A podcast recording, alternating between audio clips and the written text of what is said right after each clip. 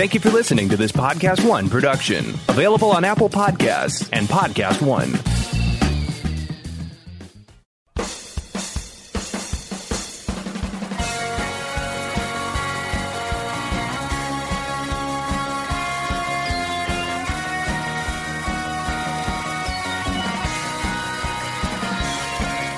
Hello, and welcome to the Collider.com podcast. I'm Collider.com senior editor Matt Goldberg, and with me is managing editor Adam Chitwood. Howdy, folks.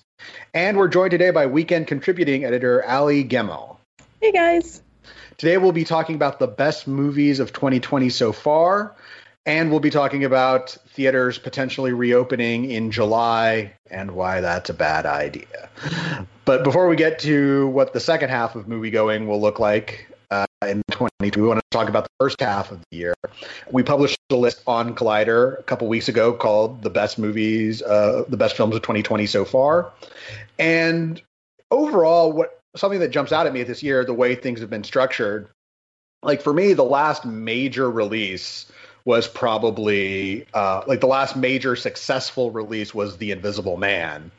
And then because in March everything kind of started drying up and studios started pulling their films. Like I think if I recall correctly, A Quiet Place Part Two was pulled like two weeks before release, and yeah. so you know, like the last movie to get like a serious theatrical release was like Bloodshot. Uh, so that's and then so since then we've all been kind of in this world where it's like we've all been turning attention to streaming and how and and using that. And I think on the one hand, that's kind of allowed these gems to surface to get people talking about them in a way that they may not have otherwise received attention. And I think that's good. Um, but I also feel like you know, in an alternate timeline, we're talking about you know a Quiet Place Part Two or uh, F9 or uh, Wonder Woman 1984, things like that. Like, so F9, what are you talking about? Oh, they titled a movie F9. They titled a movie F9. I show respect to the Fast and Furious franchise and their the a naming convention that is that is pretty much on par with the films themselves, unwieldy and chaotic, nonsensical. Gotta love and it. yet kind of delightful. Yes. Yeah. So, I mean, looking at the at this list, um, I think one film, and I didn't, I didn't go, I wasn't kind of over the moon about it, but a lot of people were. Uh, that I think has gotten more attention than it would have otherwise is The Vast of Night.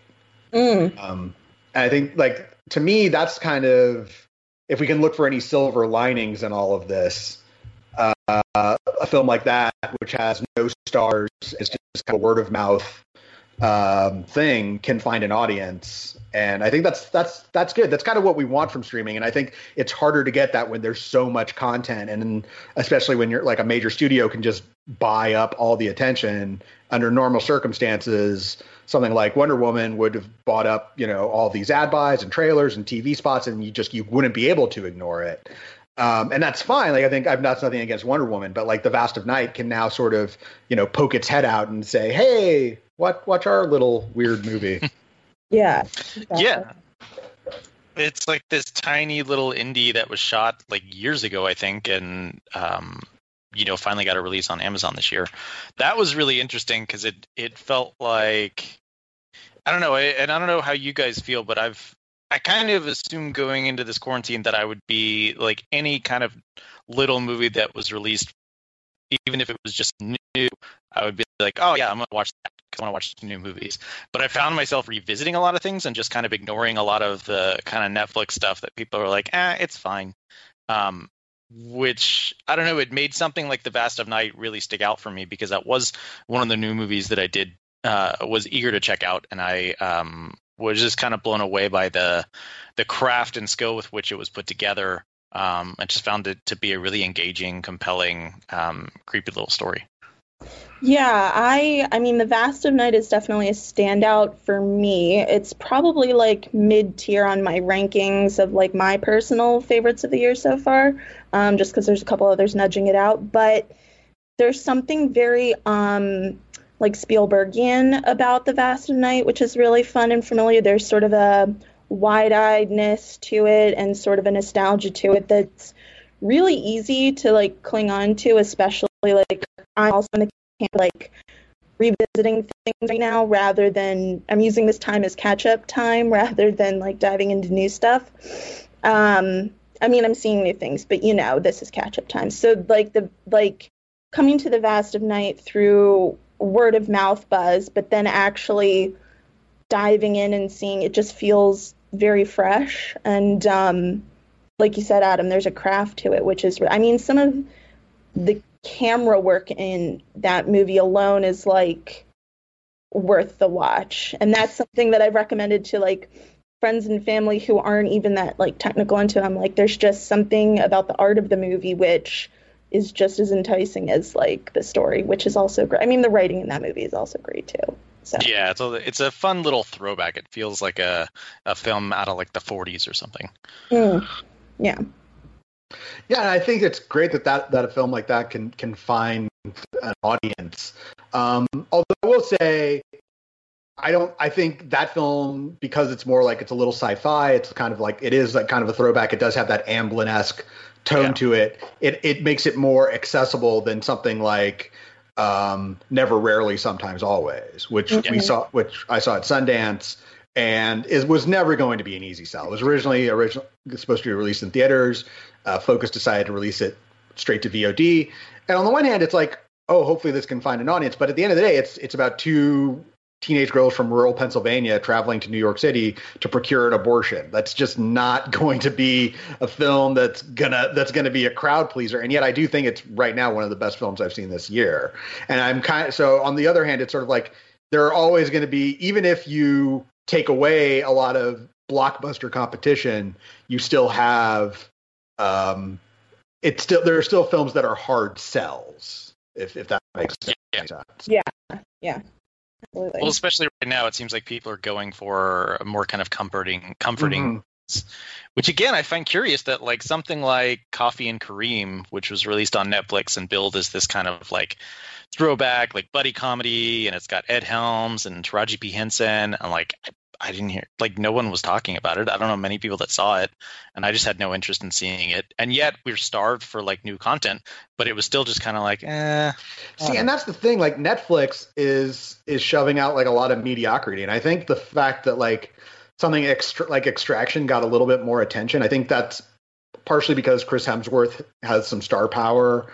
It the the set pieces are notable. I don't think they're great. I think they're long, but I don't know if I would like say like, oh, I really remember the set pieces. But that that was sort of their their calling card. But I feel like Netflix, in terms of their narrative like now like the top of the heap that they've really been able to offer in terms of popularity is Extraction, which I think speaks kind of poorly about the kind of films that Netflix is greenlighting outside of their like Netflix has their prestige wing and like they'll release all of those at the end of the year and those movies will be great. Mm-hmm. But then other than that, it's like here's Spencer Confidential.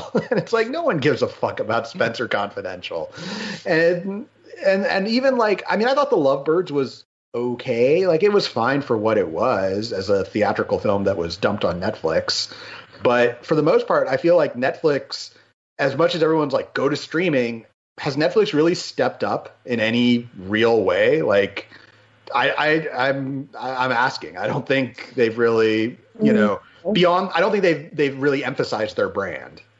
No, um, it's been really tough to get a sense of what um, Netflix's barometer is other than like just super thirsty for content in general.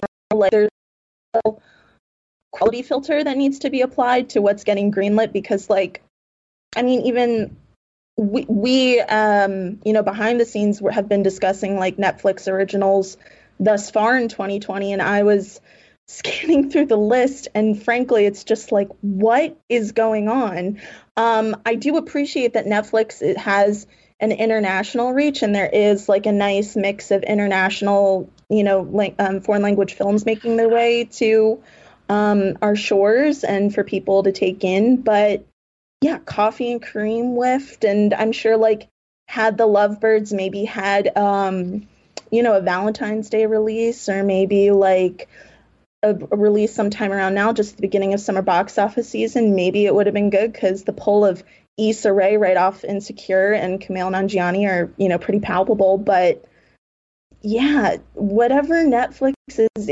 aiming at, I'm not sure, other than just wanting to scoop everything up with wild abandon. It's weird. It's it's strange because we're talking about Netflix and kind of whiffing on like the originals, and yet I would also argue they've released one of the best films, if not the best film of the year so far, in Spike Lee's 5 Bloods*, mm-hmm. um, which is notable and striking. Uh, and I think it's been doing pretty well on like Netflix's top ten. But then you also look and like for weeks, the number one movie on Netflix was this Polish erotic drama called 365 DNI, which was, as I understand it, is essentially just porn.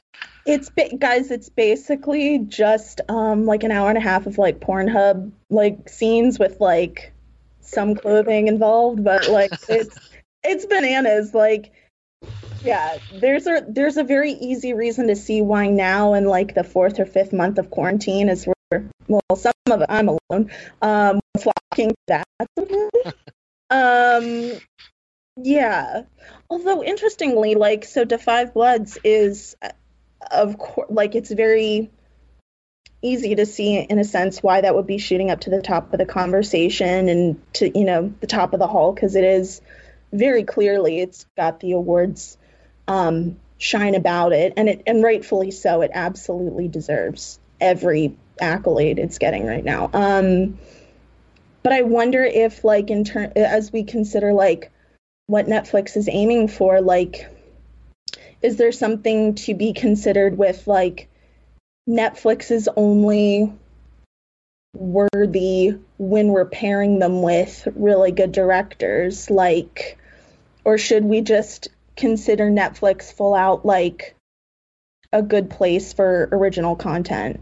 I don't know. That might be a little bit off. I, I mean, I feel like I mean, for me, the business purpose of Netflix is not to create good content or bad content. Okay. It's just to create content so that it can replace television. That's sort of Netflix's goal is to sort of become synonymous with your viewing habit. So, you know, in the sense that like when someone says when someone says, "Hey, do you have a Kleenex?" what they mean is tissue, but because Kleenex is the brand that you associate with this product. Netflix would want to be that for all your viewing needs. So, for Netflix, it's like, yeah, we create some good stuff, but we also create bad stuff. It doesn't matter. We'll just create and create. And like we have to because as our licensing rights dry up, we have to do this. And while this isn't a TV podcast, I think you can sort of see the shortcomings of that when the fact that like Space Force doesn't exist anymore. Like Space Force was yeah. like they they spent a lot of money. They like if, maybe I'm wrong, Adam. I think they didn't they drive like a dump truck of money to Greg they Daniels and Steve Carell to make this show,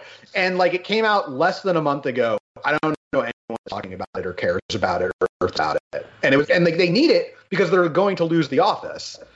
Um, and so like as Netflix also loses these shows that were, you know, you were binging on there that other people made, Netflix is struggling to create their own kind of, you know, never stop watching us programming. And I think they're struggling there. Mm, yeah, that's fair. Yeah, we I think we've talked previously about this kind of algorithmic algorithmic programming. Not to get too far up topic, this is the best movies of 2020 so far conversation. Right. Um, but it does feel like a lot of uh, i was talking to haley about this like uh, she was talking about an upcoming show on netflix that i don't think i can say the name of it yet um, that was just trash. And i was like when was the last time like is stranger things the last time they had something that broke out in a way that was commercially and prestige um, successful? Like the witcher uh, like broke out but that show is has major flaws. I don't think anyone would say like, "Oh, The Witcher is a you know a successor to Game of Thrones at the Emmys." Um, whereas Stranger Things is a major player at the Emmys. Stranger Things is uh, you know it's their big four quadrant hit. It's this thing that took over the conversation. It's the thing this thing that does win Emmys that gets you know outstanding drama series nominations. Um, but yet for all of Netflix's uh, um, power, it seems um, they're having trouble like getting that. So Space Force is, I think, a good example of like they look and they know that they're losing The Office, but they know that their viewers like Steve Carell. Their viewers also like Greg Daniels, based on you know the other shows that he co-created. Therefore, you put those two people together, give them a lot of money and creative freedom, and they go and make Space Force. Um, but yeah, I don't know what we're what we're losing in the process because uh, as with Da Five Bloods, like they are giving these prestige filmmakers a lot of leeway. We I don't think we'd get Roma without Netflix. Probably mm-hmm. not going to get uh, Killers of the Flower Moon without Netflix. Um, because well, so that's like, that's going to be on Apple TV. Oh, is that Apple? Oh, okay. Uh, I which will be interesting too to see how Apple does when they wade in with that. Yeah, yeah.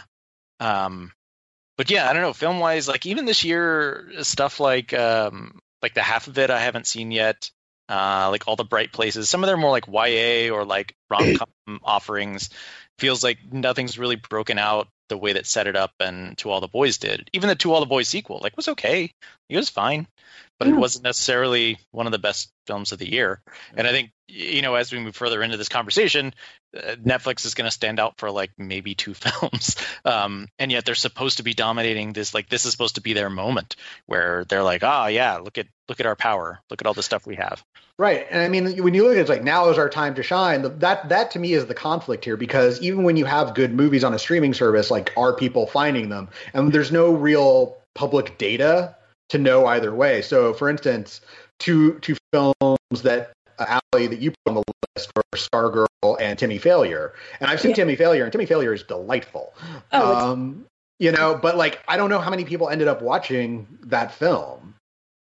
Yeah, it's you know it's interesting as we kind of like ponder you know Netflix's viability. I'm thinking about how like what is the secret sauce happening at say Hulu who um, is responsible on here on our list for being the platform for Shirley, which I loved. I fell in love with immediately. Um, it also helps I've been a long time Josephine Decker fan. Um, Butter on the Latch Hive Unite.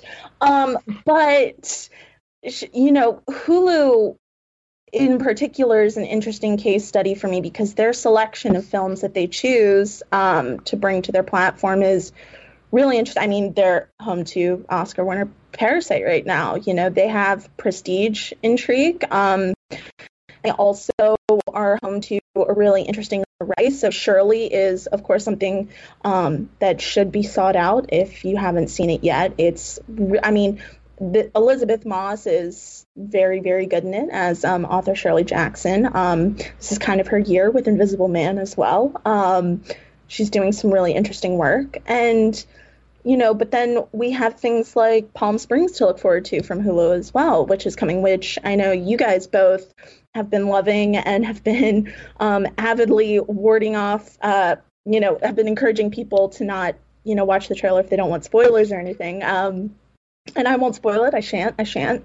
Um, but, you know, where Netflix seems to, um, hungrily scoop up uh, seemingly seemingly i'm not privy to their their choices behind the scenes but seemingly scoop up everything in sight um yeah streamers like amazon and hulu are making some really smart choices about what they want to get their platform to and i think that's why movies like the vast of night and shirley are in our conversations right now as well on top of them being incredible movies as well but they have, they on their own merit deserve to be in the conversation but where they're where they're sitting at right now is also interesting.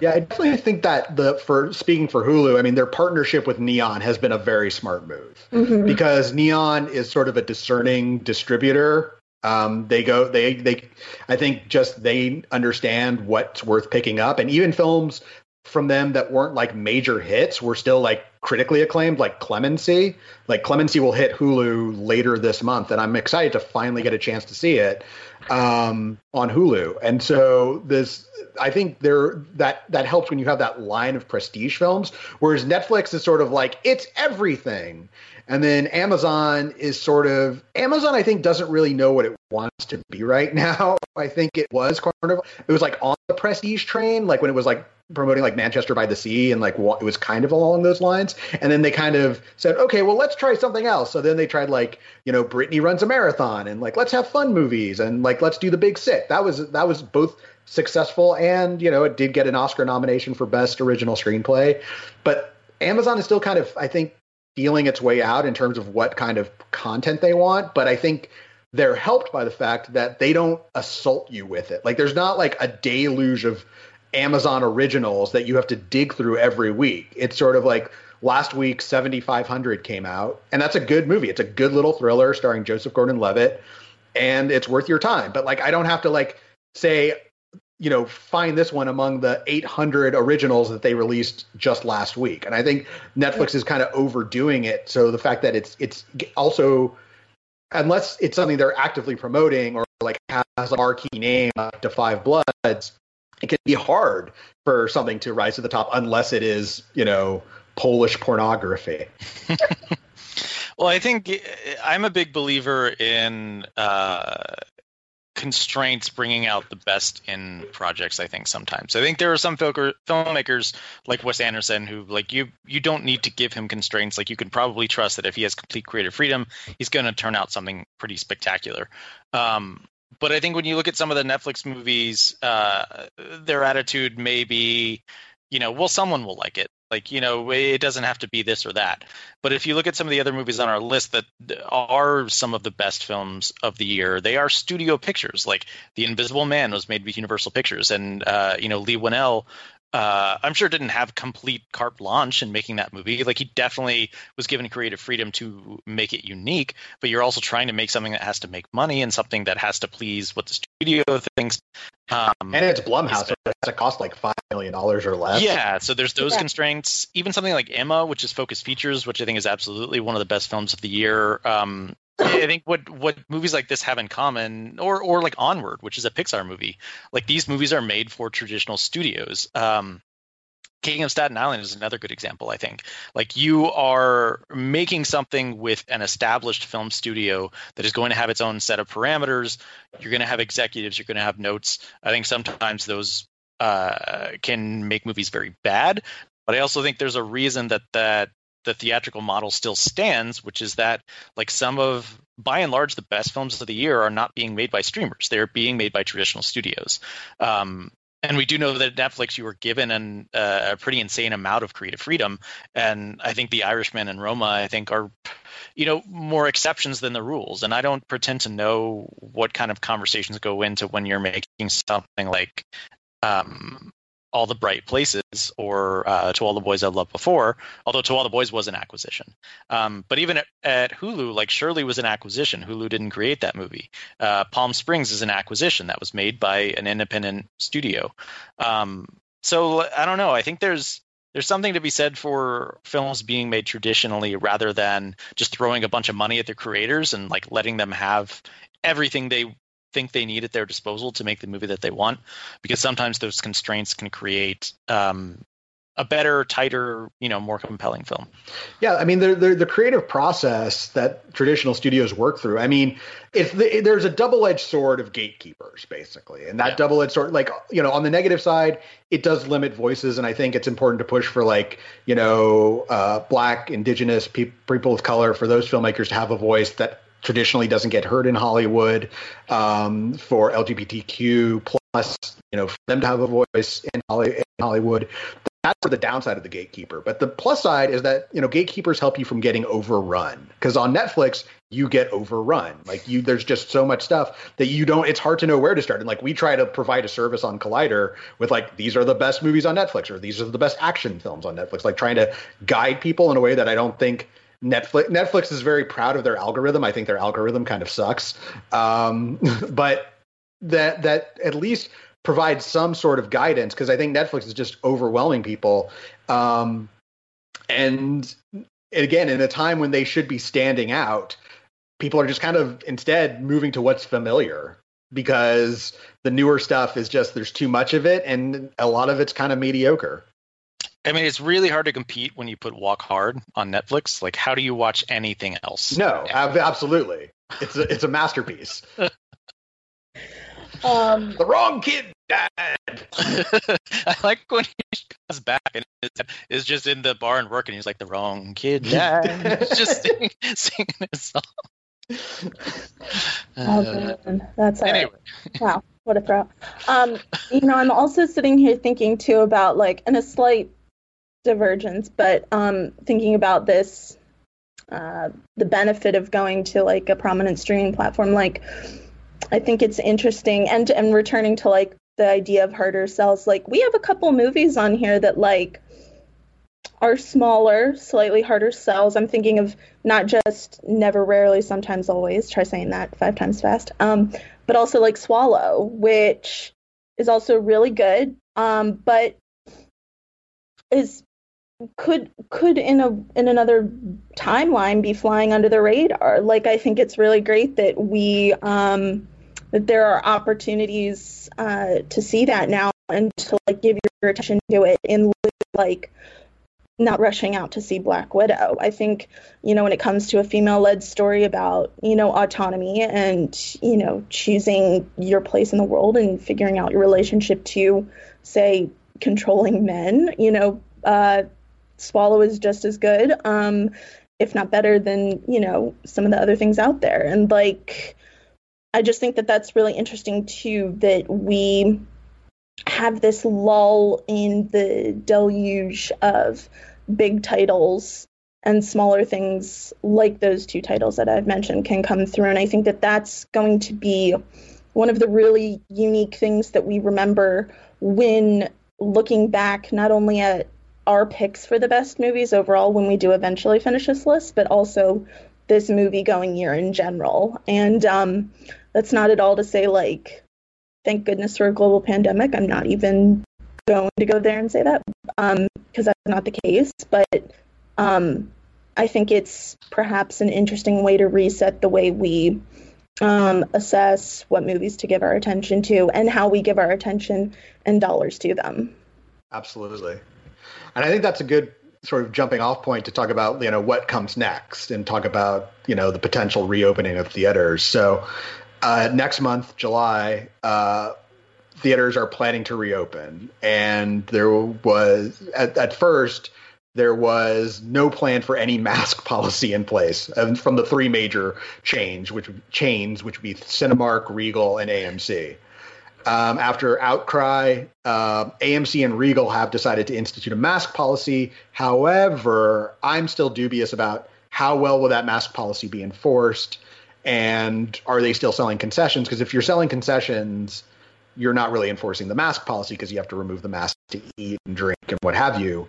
And Alamo Drafthouse is like, we are enforcing a mask policy except for eating and drinking. I'm like, well, that's not a mask policy, is it? But the, the the the the bind that these theaters find themselves in is that cinemas make most of their money from concession sales, whereas ticket sales they uh, largely those that revenue goes to the studios and the production companies. Uh, the concession sales and why those are always so expensive is that's money straight into the theater the exhibitor's pocket. Mm. Um, so if you take away concession sales because you have to institute a mask policy, what good is reopening? Because again, this is all you know. These theaters are reopening because if they don't reopen now, their fear is that they will never reopen. That by virtue of paying rent on their properties or the leases or whatever, all the overhead that that is ongoing, regard even though they're not pulling in any revenue, um, all of that will eventually sink them. Uh, it's sort of a slow kind of death uh, not generating any revenue. But if they don't have concessions, they're still not generating generating revenue, even if they are technically open and showing movies. They're not generating enough revenue. So as we come to July, uh, right now it's looking like. Um, just today, there was the Broken Hearts Gallery, which is saying it's going to open on July 10th. Uh, then you have uh, Mulan is supposed to open on July 24th. I think Mulan is going to move just because Disney has not been marketing it at all. Yeah. it's been so quiet. it's been very quiet. The film, eh, but Tenet might hold to that July 31st date. Uh, mm. And Tenet is sort of being seen as this, you know, if what's going to bring people back to theaters. And I just feel like it's just not a good idea to go to a movie theater right now. Regardless, like if the best movie ever was released in theaters, it wouldn't be a good idea to see it in theaters right now. It's these theaters are a petri dish. We know what do we know about the virus? We know that not everyone is wearing masks, even though they should be. We know that the virus spreads in small contained areas when you're sit that over a long period of time, like let's say a couple of hours where you're just sitting there in an enclosed room. It's it's a high risk area. And this notion that like, well, we've got to bring back movies unfortunately, I mean, I don't want to see theatrical exhibition die. I love going to the movies. I love theaters.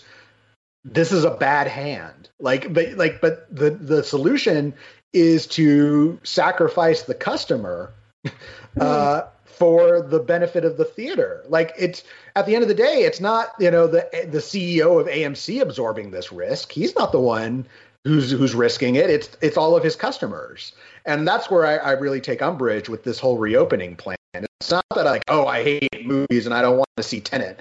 Um, I don't want people to get sick and die. That's that's my concern here. Yeah, it's kind of, and I've said this before in our like one-on-one conversations and whatnot, but it's also like so all of this can it, and combined with it's a big ask for you know your standard American family for to drop in the neighborhood of what 50 60 70 dollars on tickets and concessions and whatnot. Um, money that needs to probably be saved for other things um, since that's you know a precious commodity anyway but right now it is too. Um, to go and sit and hope everyone keeps their masks on and and all of these things. I don't know like from a from a consumer standpoint like what what the attraction is um and i'm sure you know yeah seeing seeing a christopher nolan film is always fun and especially in the theater but yeah do i want to be super conscious of like a mask on my face as i try and process whatever John David Washington and Robert Pattinson are doing in all of their glory. Inversion. Yeah. Not time travel. Time inversion. Time inversion. Um, you're catching the bullet. Okay, cool. Cool Clémence Poésy. Um, but you know, I can't see that being like the summer thrill that I want. Like I'm gonna yeah, get around to watching Wildcard or something, you know? Like I, I it's crazy. Yeah. I can see a scenario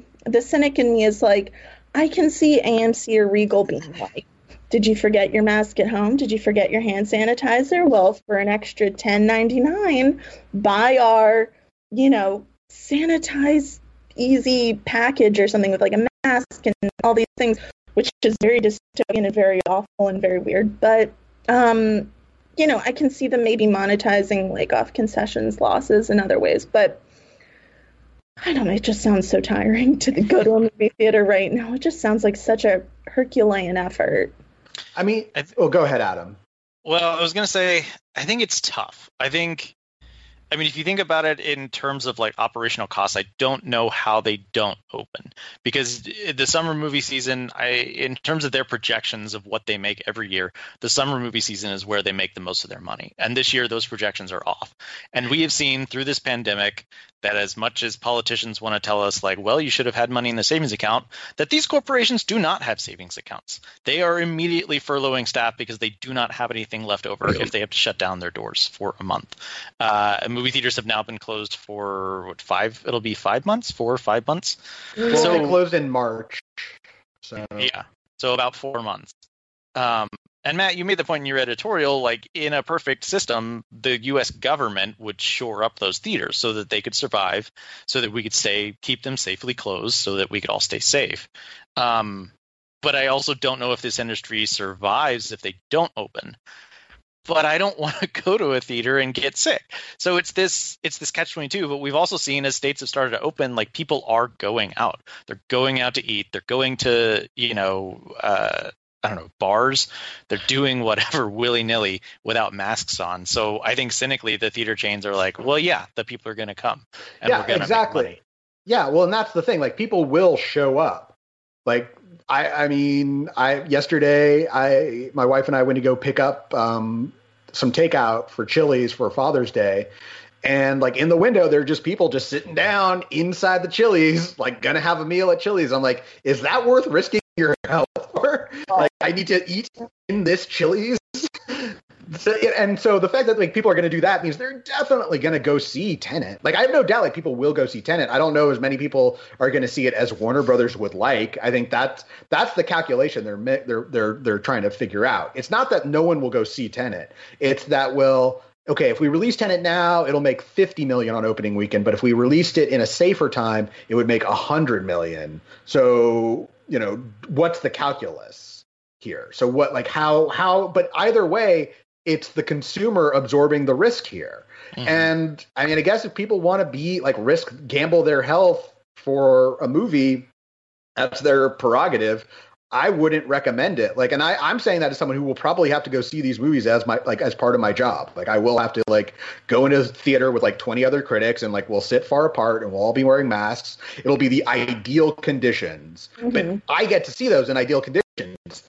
You don't get to see those in ideal conditions. You have to go see it with people who may not really care to wear a mask. I mean, I think we have all figured out by now that theaters are not exactly hotbeds of considerate human beings who care about their fellow theater goers. So this notion that like, oh well, I'm sure they'll all wear masks. Come on. So I, I feel like it's just the risk is too high, and and nothing is mitigating it. Yeah. I, well, and I was gonna say too, like we keep going Tenet, Tenet, Tenet. We keep coming back to this, but like it brings me to like thinking like what's actually going to be on offer is pretty grim as well. Like I understand like Christopher Nolan is an appealing uh, filmmaker and what he makes are great big box office draws, but like Nolan is not everyone's cup of tea. Nolan is not going to appeal to families who want to get out with their kids under, you know, 15 or whatever. Um, and when you think that you also have you have Broken Hearts Gallery, which looks very cute but does not uh, immediately strike me as um, being the great big competitor against Tenet. Um, you also have Unhinged, uh, the Russell Crowe like road rage movie, which again applies to a very specific demo. Um, I I don't know that couples are going to yearn to see Russell Crowe target a, a young mother um, in a road rage movie. Like it just and what what else do we have? I just I mean, thought, Ant- thought, Antebellum arrives in August, supposedly. Hopefully, I mean that could be good. I can see that having get out levels of word of mouth buzz and draw and um, being a conversation starter where we could you know urge one another to consider it strongly. But com- combined with like what's being offered with you know everything else it feels yeah like too big an ask. I just don't know because you look at like a, a, restaurant you're in there for what 30 to 30 minutes to an hour but a movie theater, again, with concessions, again, you can't enforce a mask policy if people are eating the concessions, and they're gonna make um, exceptions to people eating. Um, but that's the way it spreads. Like you can hand sanitize the chairs all you want, but the the way that we know from science, from the CDC, that it spreads, it's droplets through your your breathing and coughing and you know laughing. Like God forbid they release a comedy. Um, I guess that's one thing we don't have to worry about with Tenet is that Chris Nolan movies are not very funny. So, mm. um, but like you did it, Chris. you killed laughter. being in that enclosed space with everyone, gosh, I just don't know. I, and with the social distancing, like how, like what capacity are they going to have? But again, as we talked about, I don't know if we talked about on or off air last time. Um, like it's still a month away, and as you've seen in 2020, a month is like seven years in in actual mm-hmm. real world time. So I had no idea what the world looks like a month from now but it's hard to believe the the pandemic will just be over or that things are done. But it will be an additional month that we've been living in an America that is largely open to the public. Because I think New York and LA both opened pretty significantly last week. Um, their kind of final phases and final barriers. So, you know, do we do they shut everything down again? If you find out that someone at the AMC at at whatever in Atlanta had coronavirus, do they test and trace? Do they say like, oh, okay, well, we're going to shut down that auditorium? But does that work because the air conditioning goes throughout the entire building?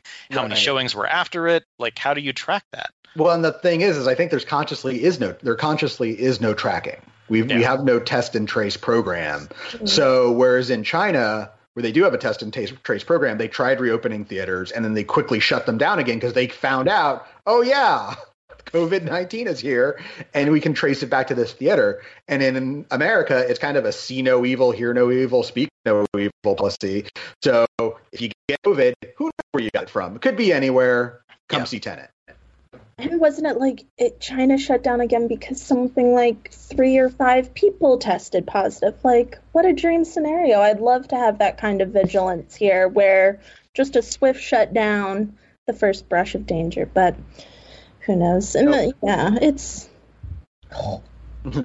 America. Anyway, oh, Well, Oh, I really want to see Tenet. Like, I really want to see Tenet. Yeah. I'm very much looking forward to this movie. I don't want it to sound like we're here saying like, oh, you know, whatever. Like, I am not dying, but I am extremely eager to go back to the movies. Like, I want to go back to the movies. I miss it very much, and it's not the same. Just like watching stuff at home. Like, I enjoy watching stuff at home, but I very much miss going back to the movies. But it's it's not worth risking the health of myself, the health of my family, the health of my friends. yeah. yeah. well, with that, uh, let's move on to, to Well, let's, well, I did have a question for both of you before we move on, Mm. um, because this is ostensibly about the best films of the year. I wanted uh, to see if each of you would. Uh, what What is your favorite movie of the year so far? Okay. What's your number one? Allie, what about you? I've got to go to Five Bloods. I just keep coming back to that. Uh, Delroy Lindo's performance is uh, so far the best of the year, um, and this is very clearly for me an award season front runner. This, in, uh, specifically with Lindo's performance for Best Actor and for Best Picture. Um, yeah, it's just so good, and you can see it for free at home. I mean, it's a treat. It's a must see. Uh, yeah, for me, it'd probably go with Never Rarely, Sometimes Always, because that film just left me shaken after I saw it at Sundance. And I think that, yeah, it's not an easy film by any stretch, but I feel like it's a it's an essential film uh, for what it's trying to explore and the way it does it with a lot of earnestness and humanity. Um, I think it's just, just a really powerful story, and I hope that uh, that people eventually seek it out. Have you guys seen Artemis Fowl? Oh, I forgot about Artemis Fowl. Okay, Stop. stop. Again, I forget um, the day I see Artemis Fowl, you'll know I've seen Artemis Fowl. That's all I can You'll say. pick up you'll pick up Vinnie Mancuso's top of the morning. Either that or I'll be calling in sick because I've just seen too much dirt eating for my lifetime. I don't know. but wait, Adam, what about you? Where where do you stand? Where's your like favorite favorite? Uh, it's probably Da Five Bloods, even though like it's an imperfect film, but it's the one I can't stop thinking about. Mhm. Um, but I liked Invisible Man a lot as well. But I've, uh, specific moments from that movie have been reverberating in my head ever since I saw it. But I will say, and I've seen it once, and it could have been, you know, um, festival hype or whatever. But once Palm Springs comes out, that may be my number one because that's I think that was my favorite movie that I saw at Sundance this year. It's Yeah. possible. Looking forward to It's, that. and it's perfect for now because it's just a delightful romantic comedy with a twist. Um, That's just so Yeah. much. Well, cool. Well, uh, let's move on then to, to recently watched. Uh, Allie, what have you seen lately that you want to talk about? So I treated myself accidentally um, to a Ruben Fleischer, Jesse Eisenberg uh, double bill. Um, it was ill advised in the end because it started out with revisiting 30 minutes or less and ended with a first time watch of Zombie Double Tap. Um, the first has not aged well, and the second will never age well. Um, so it was interesting. Uh, it was nice to see the gookier side of Jesse Eisenberg and be like, oh yeah, it's cool. Um, yeah, a really interesting way to spend a Saturday night. Um, not one I'm eager to repeat, but it's good to be reminded of what's you know out there. The aggressive mediocrity of Ruben Fleischer. I remember like Zombieland was this massive hit, and then he just did 30 minutes or less next as like just another really small comedy movie because I think he was being offered some big stuff. Yeah, and then he did Gangster Squad. Gangster Squad. Was Venom right after that? Did Venom come in after that or no? Then he did a bunch of TV stuff. Hmm. Um, yeah, and then he did, and then he did eventually come Venom. back with Venom. So Yeah. Yeah. and then to luck out with an Oscar with a couple what a couple Oscar nominees and a sequel ten years later. Yeah. Just perfect. Perfect study. Yeah. Yeah, so that's me.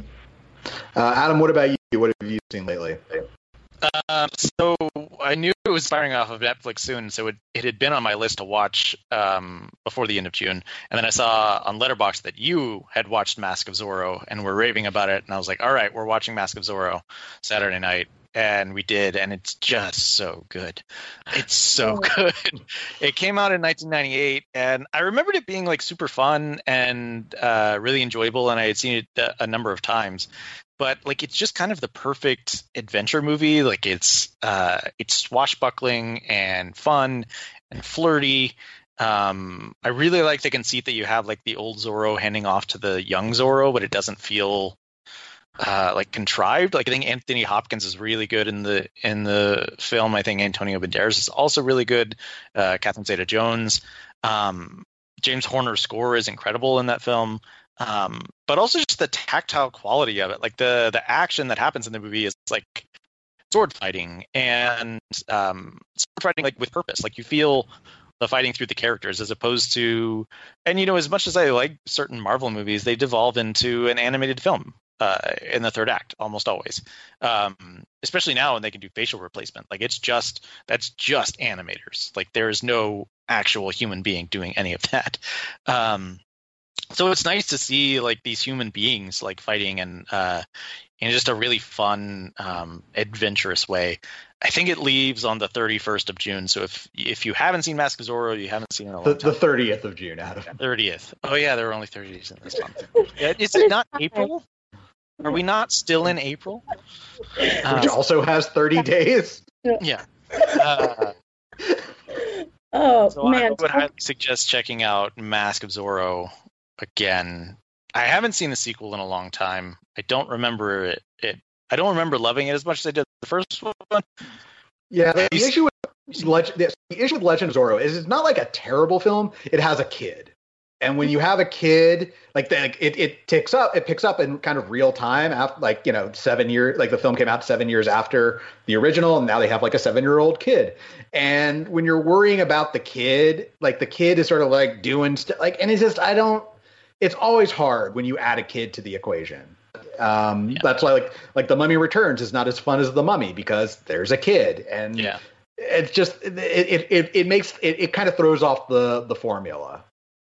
You hear that, filmmakers? No kids. Never. No kids. no kids anymore. No, unless you're, unless you're no kids or only kids. Like if you have like the Goonies, like it can be only kids or like only adults. But when you put them together, then the adult has a responsibility to the kid, and it's like unless like there are times when it kind of works, like you know Temple of Doom, but it's it's rare.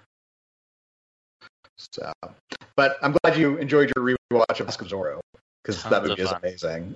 Yeah. That's also just like the most glorious 90s leading cast ever. I just, Banderas, Hopkins, Zeta Jones, you gotta love it. Yeah. Uh, for me, my wife introduced me to a film I hadn't seen before. I had heard about it as uh, Vera Drake, starring Imelda Staunton, as Mike Leigh's 2004 film. She was nominated for Best Actress, and going into it, I'm like, oh, okay, I know it's about this woman who performs abortions. People are going to watch this and like between Never, Rarely, Sometimes, Always and Vera Drake, Matt apparently only watches abortion movies. That's a very particular niche that he is he is diving into.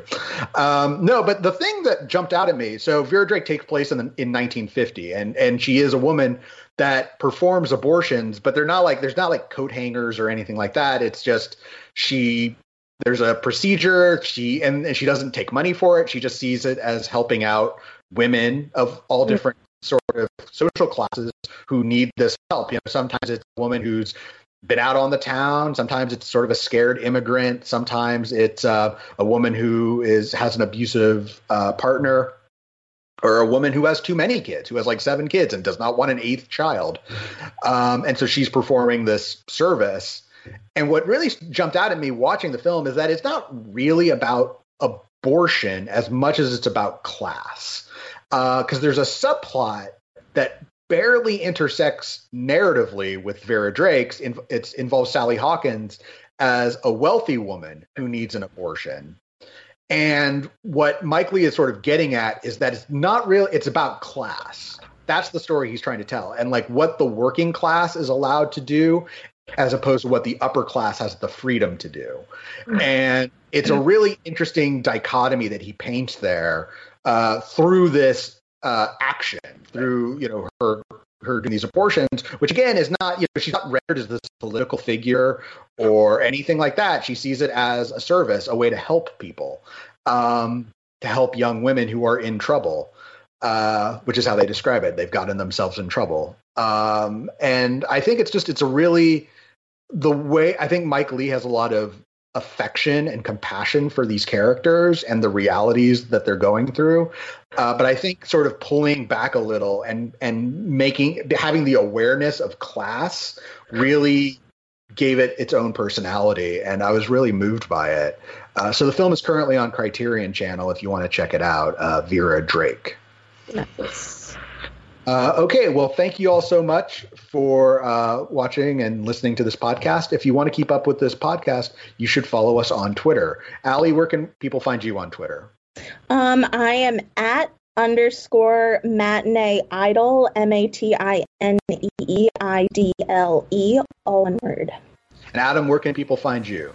At Adam Chitwood. You can find me at Matt Goldberg. Thanks for listening, everyone. We'll be back with you next week.